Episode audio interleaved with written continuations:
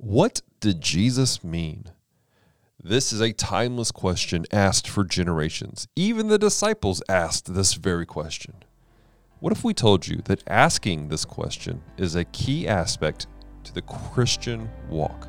Let's talk about that today on the THP Online Community Podcast.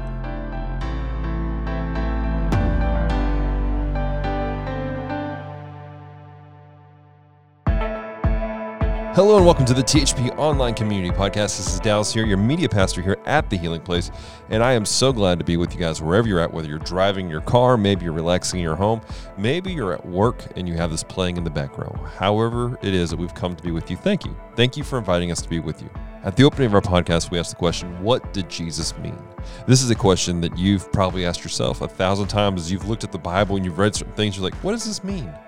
Today, for our podcast, our friend Mike Conaway of Fearless House in Texas is going to bring kind of a an answer to that question. Maybe not the answer you were expecting, but the reasoning why it's important for us as believers to ask that very question What did Jesus mean? I want to encourage you guys to stick around to the end of the podcast where we're going to have some next steps for you guys. And we're also going to pray for you wherever you're at.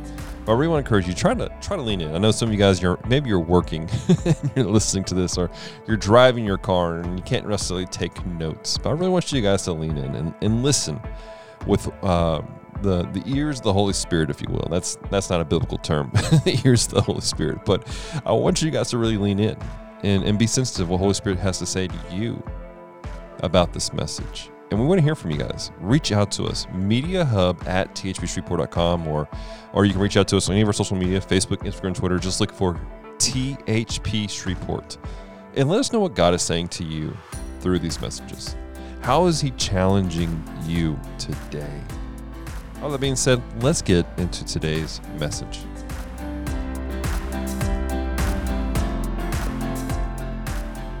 Hey, everybody, I'm excited to be with you. And uh, Pastor Scott, uh, boy, what a great pastor. And it's exciting to be in your church studio here.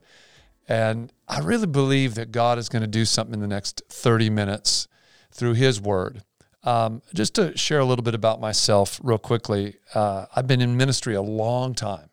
Uh, like uh, as a pastor, a senior pastor, 33 years, which is um, over in five different unique decades seven different presidents, two different centuries, and two different millennium. Think about that. It's like I've seen everything in a short period of time in my life, all the transitions that we see in this world. And we've just recently done something in, in the United States that is shocking, should be shocking for all of us believers who believe that the church is still important, that it's an answer for the world and that we are the body of Christ, we have dipped below 50%. We're right now at 47% of Americans will attend church uh, two to three times a year or more. Uh, just 20 years ago, it was 74%. So we're at 47%. So the church world is going down in attendance in America. And I got to tell you, I actually think it's great. that sounds terrible, but I really do. I think it's great because, you know, sometimes religion is just played out in our lives. Um, and we start thinking things like, uh, you know, that the nation is going down if church attendance is going down. But I want to just challenge us in one thought. And it, it comes to the message that I want to share with you today, which is this. When Jesus showed up on planet Earth, the Bible says he came at the fullness of time. Or you could say it this way, a simple way of saying it is like in the perfect time with humanity. And Rome had just conquered the known world uh, 60 years earlier. In fact, when Jesus showed up on the scene, nobody he knew would have would have known Israel to be free. Like they would have all been born into a form of slavery. So all the disciples, uh, uh, Mary and Joseph, his mom and dad, uh, would have all been born into a nation that was in captivity. So it was a real dark time. But there was 100% church attendance. What you think about that? So, the darkest time spiritually in history, Jesus shows up not only into a dark place in terms of the Roman Empire taking control with paganism, but Israel was, you know, everyone went to synagogue. You know, to say it plainly, everybody showed up on Sabbath day. There was no getting out of that. So it was 100% church attendance, and yet it was dark spiritually. So you could have 100% church attendance in America, and it wouldn't move the needle at all spiritually. Because it's not just church attendance that matters, it's you and I being radically changed by the presence of the Holy Spirit in our life. And so I like the idea that America's being challenged. And to some extent, sin is abounding. And I had this, I think, really a prophetic thought the other day uh, that I think is truly a biblical thought, which is wherever sin abounds, the Bible says this, grace abounds all the more. And so the church, you know, we, we challenge people. I think we should. I think there's a certain moral standard to, to life. And the church overall, not everyone does the same job, but overall, the church has a standard. It's called the Word of God. But even in the secular world with secular humanism, I've noticed that they've become moral as well. It's a weird kind of morality. It's not Christian morality. And I'm not saying it's correct morality, but it is a, it is a type of morality. In fact, if you don't do what certain people tell you to do in life now concerning, you know, any imaginable issue that is non-Christian, they have a conviction and you're the sinner now. So so it, it's so strange that not only does the church talk about what's right and what's wrong. Now the world has a different set of right and wrongs. And you might think, well, our right and wrongs are correct and theirs are wrong. And the answer is it doesn't really matter because what's happening with people is they're being confronted with their failure, whether it's the world confronting them. And again, I don't even agree with their moral standards, but they still have ideas of how you should behave. And the church, of course, which has the right moral standards, has an idea on how you should behave. And what eventually happens with people when they start feeling like they can't be perfect in and of their own strength, they can't do it on their own, regardless of who's accusing them, the devil or if God's convicting them, all of it is highlighting sin. And the reason why I say that is it says it in the book of Hebrews, in the book of Corinthians. It actually says this that the law itself in the Old Testament was given to help us understand or to highlight, like a schoolmaster teaching us, how much we fail in life. And so the world is doing it to us right now. The church is doing it to us right now. Sin is abounding. Our awareness of sin is abounding. And when that happens, revival always follows because God answers that. Because the world can only handle so much pressure in terms of being terrible as a person. I mean, think about the news right now. You're always terrible for some reason. You're either a racist or you're somebody that um, uh, uh, is doing the wrong thing with how you wear a mask, or you know you're evil if you take a vaccine, or you're evil if you don't.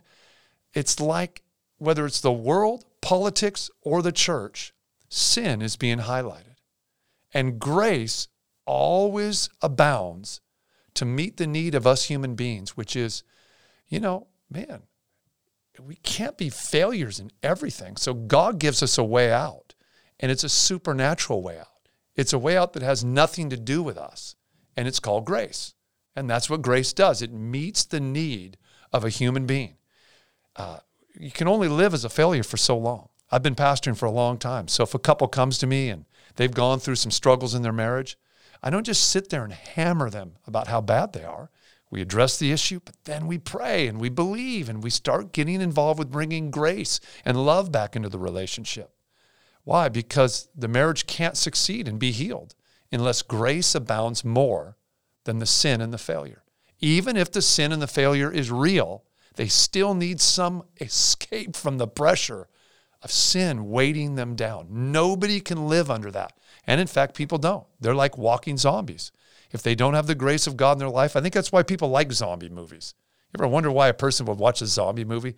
It always was amazing to me that people go to a movie theater and have zombies, which are crazy because zombies, when I was a kid, were really slow.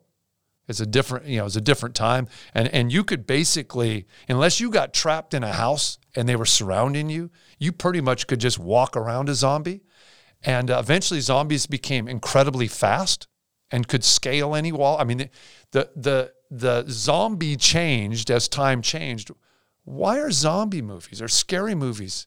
What, what's going on there? And the reality of it is, is human beings know that you can be alive and be dead at the same time. We all know that. And so a zombie movie is just something telling us about the spiritual condition of all human beings without Christ. You can be alive and yet dead. You can be married and not really have a marriage. You can go to church and not really be walking with God.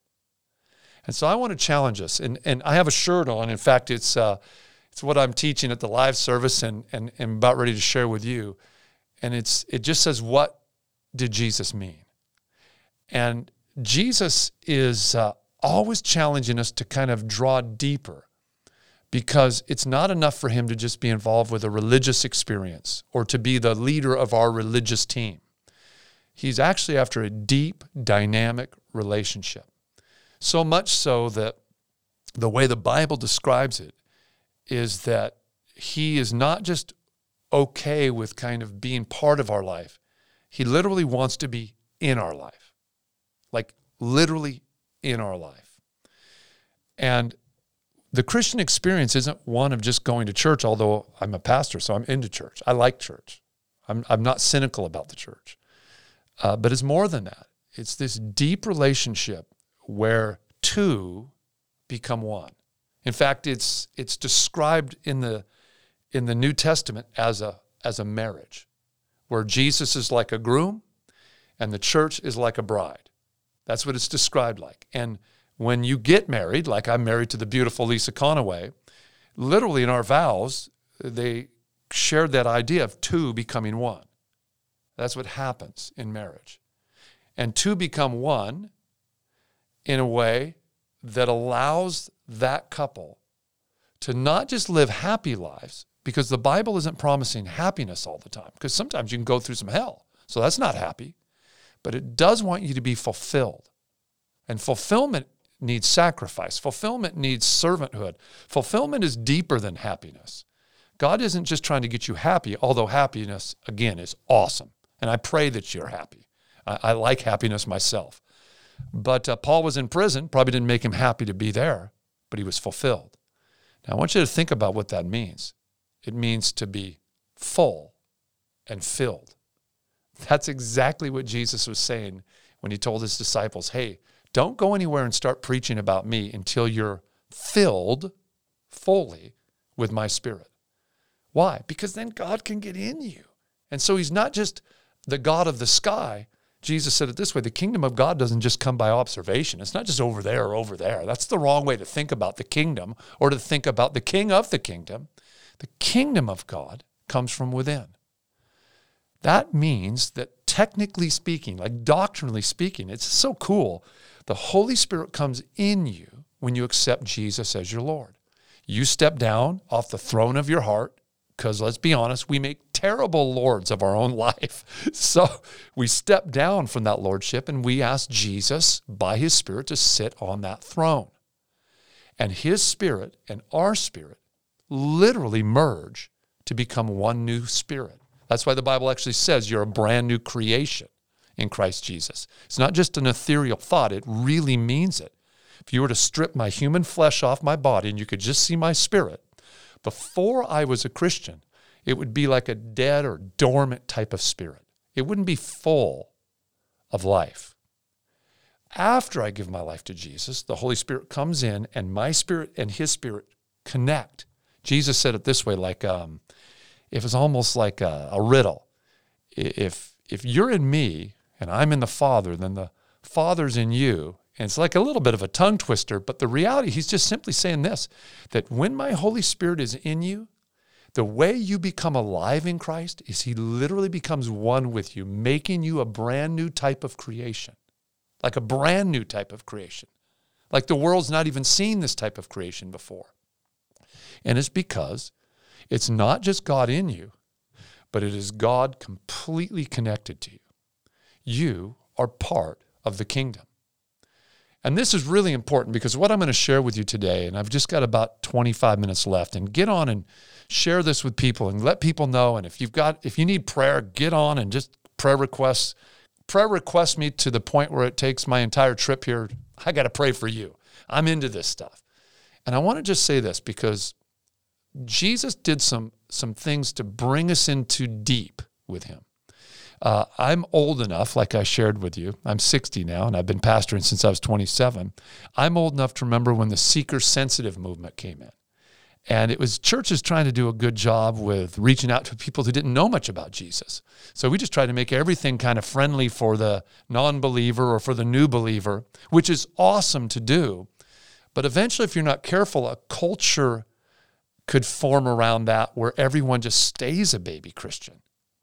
And I've been married 38 years. And so the last thing I want to be is just the guy my wife married 38 years ago.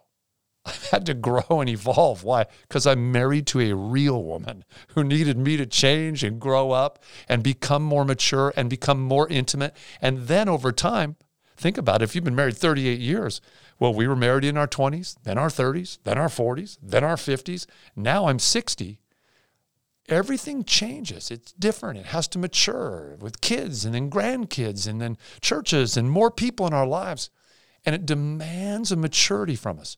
So it's not enough just to have a culture of staying a baby Christian. No, we're called to the deep. We're called to a deep relationship. Just like my wife, Lisa, she desires a deeper and deeper relationship with me year after year after year. If I give up on that, my marriage will begin to fail. It's actually the pressing in of learning and caring about each other that actually makes the relationship deep and fulfilled. So Jesus was always trying to attract us to the deep, always trying to get us to go deeper. And he was with his disciples, wasn't he? Always training, teaching, getting them ready. Why? Because they were going to have to grow up from men that were in their late teens and early 20s when they started following him to men that would literally change the world forever. They had to grow and to grow up and to mature and to have access to his spirit so they could keep maturing and growing. And that's what we're all called to. We're called to this deep growth. So let me give you a few ideas here. First of all, uh, um, I get the chance a lot to speak at different Bible colleges around the country and around the world, actually. And I have a little bit of a theological background. And don't I, I, remind myself of what Billy Graham once said uh, that he taught so simple that even the doctors and lawyers could understand. So I don't get too caught up in my theological background, but let me give you a little theology. Um, in going to these different Bible colleges, I ask one question. Uh, it's my opening question always Why did Jesus teach in parables? Why? And and the answer is always the same. So I'm, I'm assuming that pastors have taught this and a lot of people have taught this because the answer always seems to be the same. So, I, you know, why did Jesus teach in parables? And most of us, including you, might, you might think, hey, well, to make it simple, to make it easy to understand. And in fact, it couldn't be any more different than that. It's actually not to make things easy to understand. And we know that because Jesus told us exactly why he taught in parables. In fact, his disciples asked him, Hey, why are you always teaching in parables? And Jesus said, said this He said, so that seeing people cannot see and hearing people cannot hear. Because at any time, if they ever really saw or heard, their hearts would be converted.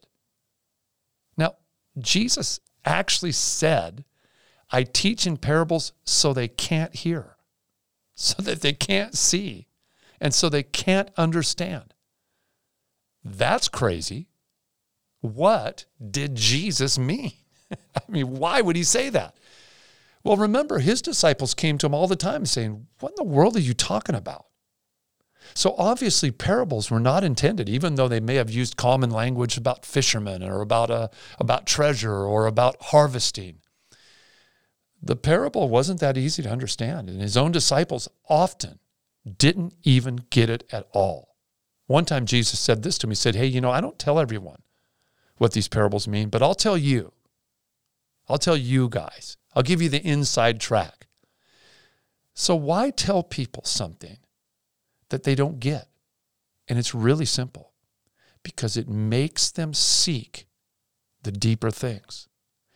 And so that even after Jesus would depart from sharing a message with people, people would ponder and think. It would force them to think, to pray, to think, to meditate on what did that mean.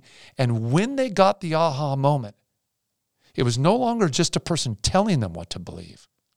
But when you get an aha moment for yourself, you know why you believe it. It's now your revelation. You believe it.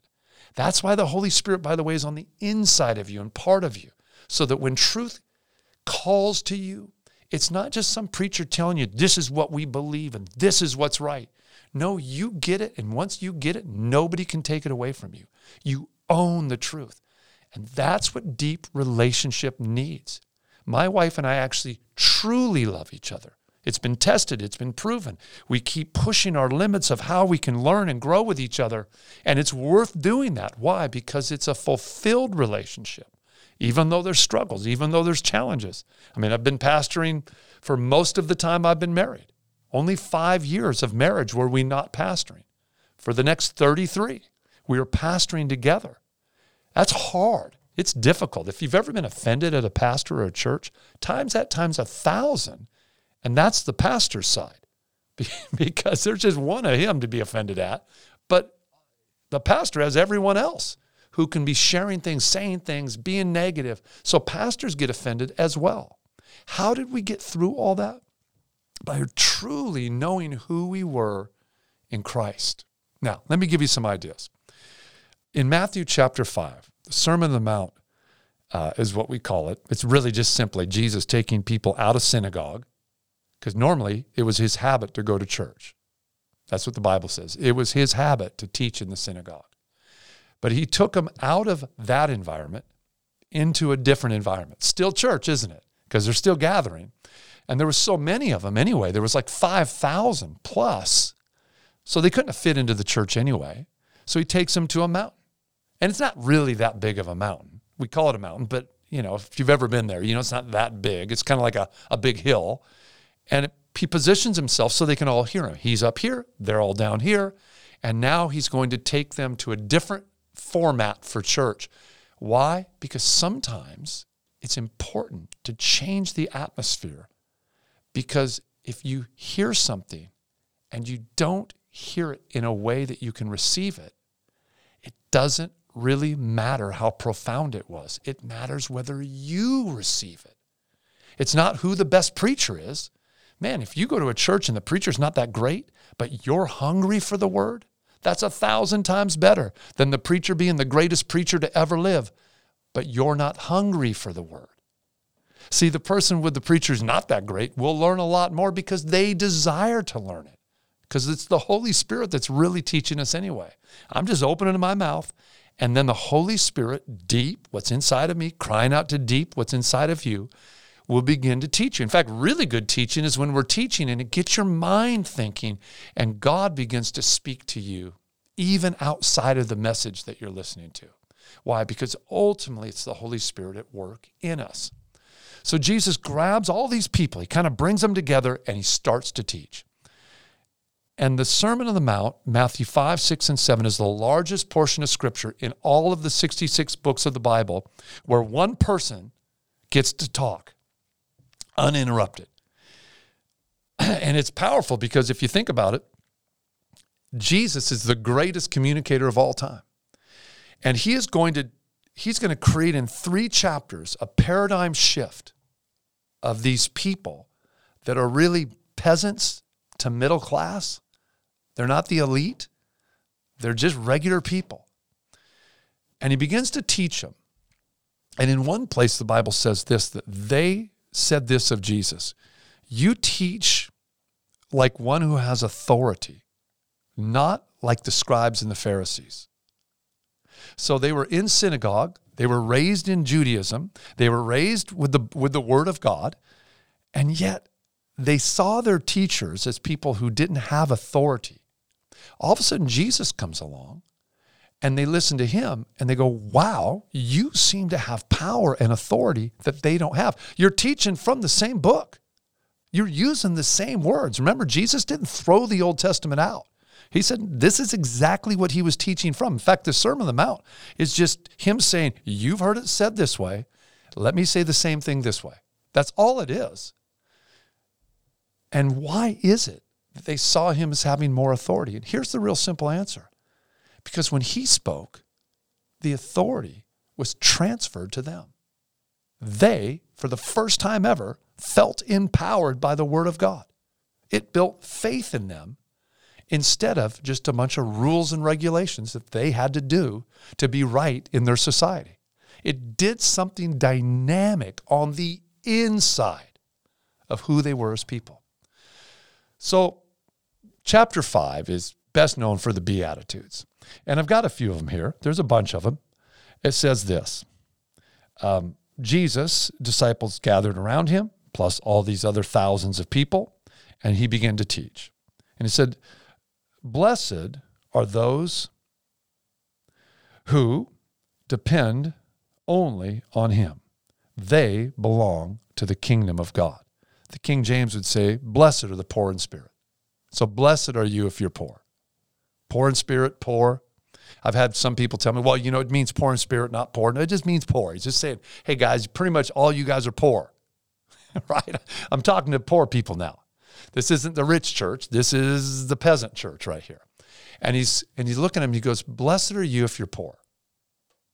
And then he goes on to say things like, uh, "Blessed if people rev- you're blessed if people revile you and say all manners of evil against you." And he gives a bunch of them, and he could have given twenty more. I mean, really, he's just he's just grabbing a bunch of things that these people are going through. Everyone's felt reviled. Everyone's felt condemned at times. Most of you feel like you're not worth much. And I'm calling you blessed. So the first thing he does in this sermon is say to people, You're valuable. You're important. And we know that because right after these Beatitudes, he says, You're salt and light. You need to be like a city set up on a hill. You're important to this world. People need to see God in you. And, he's talking to everyday people that when they think of God stuff, they think of that guy over there at that place over there. He's the minister, he's the Pharisee, he's the teacher, he's the guy who does this uh, does the God stuff. I'm a fisherman, I'm a mom, I'm a nobody. I don't make much money. Nobody's turning their head looking at me as important. I'm not really that valuable. And Jesus brings them value. They're valuable to him. And that gives them a sense of authority in life. Jesus gives what he has authority to everyday people, not just his own disciples, but anybody he got around. He valued them. There's a woman who's a Samaritan later on in uh, the Gospels, and uh, Jesus' disciples went ahead on purpose. Jesus sent them away, and Jesus is now by himself at a well. Uh, and this well is kind of a famous one. You know, wells were pretty important in their day. It's their maybe the town's only source of clean water, and this one was a famous well. And this lady's up all by herself at this well, and Jesus is sitting near it, and he looks at her and he says, "Hey, bring me some water." Now, this isn't Jesus telling this woman what to do. This is Jesus actually looking at a woman the story is called The Samaritan Woman. True story, not a parable. This actually happened. And this woman is a woman that I don't know how to say it, but I think we can relate to it in our nation. There are race relationships that are struggling even in that time. Why? Well, racism is a spiritual thing. That's why no law has ever really been able to eradicate racism because it's the sin of a man's heart to dominate another human being and to look down on another human being. And so this woman is a Samaritan, and to a Jewish man, um, she would have been a nothing. And not only that, the law said, the, the religious law, you're not even supposed to touch something she's touched because she's an unclean woman and you're a Jew. She's a woman and you're a man. You shouldn't even touch anything she's had her hand on, let alone put it to your mouth. And what does he do? First thing he does is he values her. In other words, here's what he's saying Hey, woman, you have something I need. You have something of value to me. And she's shocked, actually. That's the way the Bible describes the scene. She's like, This is weird.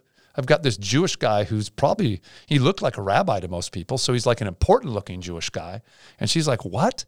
We don't get along. We're not supposed to even be able to talk, let alone me give you something and you put that to your mouth. And he begins to form this dialogue of valuing her. And as they're talking, eventually it gets to the point where he even kind of confronts her about some sin in her life. She's been married and she's living with a guy now and she's had a bunch of guys, you know, that she's been married to and and it's not necessarily flattering. But because he valued her first, she opened up her heart. It's the best way to minister, by the way. If you don't value people and care about people, why would they listen to you? Uh, that's a message for the church, isn't it? You can't just always be doing this to people. But in a very real sense, eventually we got to get to the point where we say, hey, you can't keep doing that. Right? I mean, that's not okay. But if they don't think you love them and care about them, why would they listen to you? So Jesus did something. Again, he's always empowering, always adding value to people, always making people feel exactly what he knows to be true that their value is higher than even they see. Um, I was in Nordstrom's cafe. I'm a Seattleite. That's where I was born and raised, and that's where Nordstrom's is originally from. And I pastored there for years. And I just led a businessman to the Lord, very wealthy businessman, and he was just on fire for God, just in love with Jesus. And we're sitting there um, at a table uh, at lunch at the cafe, and the place is packed. And uh, unfortunately, I am a preacher, so I'm loud all the time. My wife's always like, hey, dude, back off. We're in a restaurant. You know, you can hear my voice everywhere. And Seattle's not exactly like Seattle's confrontational. Like if you're talking about Jesus, people might confront you about it. And and this guy's very, very he's an empowered millionaire, and he was a pretty young guy. And uh, so he's just being real loud, and he starts asking me some questions about why Christians don't seem to value people. He go, he had noticed that. He goes, like Christians always put people down. And he's just coming to my church. You know, he's a new Christian. And he was just wondering. It was a very honest question. I said, ah, that's such a shame because, you know, God values people. And here's how I described it to him I said, you know, uh, uh, there was a famous baseball hit by a baseball player that sold for $70,000. And now it's probably worth more uh, because it was his seventh, hundredth home run. And so a kid caught it. And I think the baseball guy bought it back from the kid. And then it, it was auctioned off for something and they got $70,000 for a stupid baseball. It's just a baseball. Um, and then I said, there's a painting at that time that had been recently sold, and it was a painting by Van Gogh, and it was his self portrait. I've seen the actual painting, it's about this big, and it sold for $100 million. And uh, I don't care how good the painting is, a $100 million. I mean, think about the house you could buy for a $100 million. You could buy like a, a mansion that it, that is mind blowing for a hundred million dollars, and uh, and this is a little painting. And my dad taught me something when I was a kid. He said, "You know, Michael, something is only worth what somebody's willing to pay for it." And it came from a story where I wanted to sell some of my toys, but they they weren't worth anything, even though he spent more on it than that. I wanted to sell them. And he laughed at me. He goes, You know, nobody's going to buy those. And I said, Yeah, they will. He goes, Well, they'll be worth exactly what somebody's willing to pay for. It's a great thought. So, you know, we know that that Van Gogh's really worth $100 million. In fact, now it's probably worth $200 million. Why? Because the price was set. Once the price is set, doesn't matter what it is, that becomes its value. So I asked him the question What price was paid for you by God? He goes, Oh, man, I guess he gave his only son. That was the price. I said, Yeah, that is technically the price. The Bible actually uses the word redemption for a reason. It's like a word like if I was to get a ticket and that ticket won $50 and I turn the ticket in, I'm redeeming the $50 with the ticket. It's actually a purchase thing. The Bible even says that you are purchased. It says it that way for good reason because it sets your value. That's how much you're worth. You're worth the life of Christ he could have paid anything. He could have maybe given the life of a couple angels or maybe dug some of the transparent gold off the streets, right? You know, and said, okay, this is what we're going to pay for people. This is the ransom. Since the devil seemed to give have an ownership, according to the word of God, over humanity, Jesus is actually going to pay a price, his own life, to purchase back the rights of humanity. It's, it's that simple. And that's your value. His name was Danny.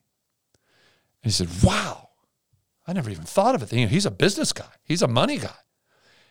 At that time, a couple little old ladies came walking up to me. I say little old ladies, they're probably my age now. so, you know, they to me back then they were I was probably in my mid 30s. They looked like older ladies. Although I have noticed sometimes there are some church people that look a lot older than they really are. It's like a bad style, bad church style or something. And uh, like the Dana Carvey church church lady, uh, you know, with the you know, so looked like they've been baptized in lemon juice, you know, that kind of person. Uh, and that kind of person walked up. It was two of them and and they started yelling at me in the Nordstrom's cafe in front of everyone. In front of everyone. I mean, literally yelling. And they were pointing at my friend Danny, who was coming to my church. I just led him to the Lord. And, uh, and they're, they're pointing at him, going, You are not worth that much. You are not worth that much. And she said, My husband is a is an associate pastor. I didn't even tell him I was a pastor. And and and and and you are not worth that much. That is that is false. You are not, you are just a human being. You are not worth that much. And and Danny looks at me he goes, Wow. And he, these people are like here. And he, he just ignores me. He goes, I totally see what you're saying. This is what I was telling you about, Pastor. I've noticed many Christians devalue people. They look down on people. And, I, and I'm, I'm not even paying attention to these ladies. And, I, and they're still kind of yelling at us. I said, Danny, it's because they only see you through your sin. But God sees you through the eyes of his son. You are the righteousness of God in Christ Jesus. And the lady literally said, You are not the righteousness. And I said, I am sorry. All I did was just quote the word of God exactly. And then she just turned around and walked off with her friend, shaking her head. And I thought, oh my gosh, what's going on in Christianity? What it is, is that many Christians have not gone deep enough with Jesus to realize that it's not enough just to hear something about who you are. It's not enough just to see something, but by really hearing and really seeing, your heart can really be converted and you can really change on the inside out. And so now you start living a life from the inside out instead of what most people are doing, which is just simply responding to all the outside things that are coming at them through life. And they're just responders. And that's their entire walk with God. Help me with this because this is happening. Help me with that because this is happening. And they don't even realize that really what's going on, what Jesus was really trying to say in Matthew chapter 5 was hey, the scribes and the Pharisees, are doing this all the time. But what I'm doing is this come. Let's reason together. Let me teach you my ways. You are valuable to my Heavenly Father, and I'm going to give my life for you, and it's going to set your value forever. And then, when you're at that place and you truly know who you are, it doesn't lead to pride, just the opposite. It leads to you being responsible to being salt and light. It's kind of like becoming a mom and dad. It's like all of a sudden you realize I'm on this planet for something other than just myself now. And that's the same thing that Jesus and the Father, the Father and the Son, are teaching humanity the lesson of transferring authority to another generation, to a friend, whatever God has given you, learning you have the power now to give that away. God bless you. I want to pray for you. And I want to pray that the Holy Spirit would just be powerful on the inside of you. Father, right now, do a mighty work within every person that's listening to my voice, a supernatural work. Maybe we need to step down off the throne of our own heart. I mean, just to say it out loud, even I step down off the throne of my own heart.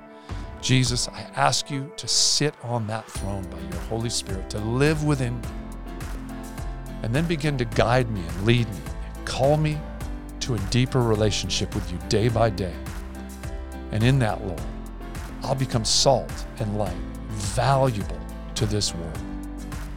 And Lord, I thank you that you put me in this time, in this hour, in the crazy world we live in right now, because you knew and you could entrust each of us to be important people in the world we live in, to share your love your light, your gospel, and to see people transformed and empowered from on high. In Jesus' mighty name, amen and amen.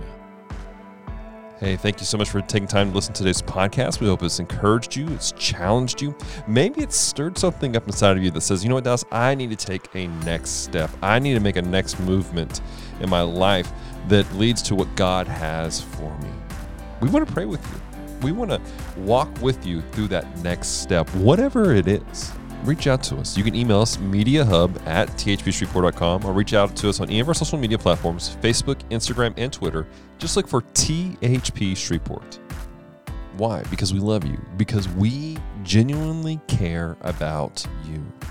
We're not just throwing these podcasts out there for just for the fun of it. Believe me, there's a lot of other things we can do. We do this because we believe this is reaching you here and right now, wherever you're at. We believe that you have discovered this podcast, however it is, for a reason, for a purpose. And we at the Healing Place want to walk with you and help you through what God has for you. So let us pray with you. Let us encourage you because you matter to us. You matter to us because you matter to the King. You have value in the eyes of Jesus. And because you have value in the eyes of Jesus, as Christians, as believers of Jesus as our Lord and Savior, we strive to have the mind of Christ. You, my friend, have value to us. So let me pray with you guys real quick. Lord, I thank you for your presence and your grace. I thank you for our opportunity to come together in this space through this podcast.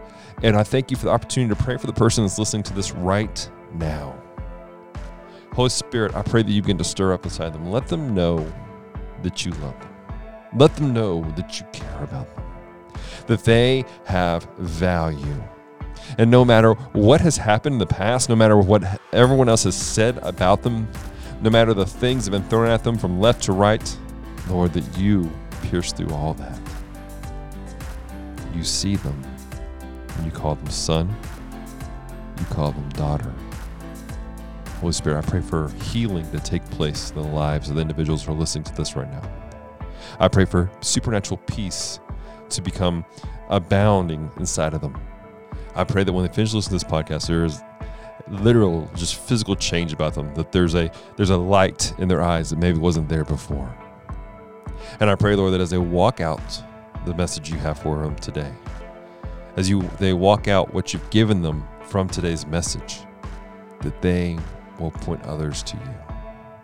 That you will be glorified through their actions and through their words. That people will come to know the saving grace and the love of our Father through them. We thank you for these things. In the name of Jesus, amen. Like I said, guys, thank you so much for listening to us. Hey, do us a favor. If this has encouraged you, maybe it's challenged you, share this out. Share this podcast with other people. Also, do us a favor and leave a review at Apple Podcasts. It helps to kind of get the word out, let people know what the Healing Place podcast is all about.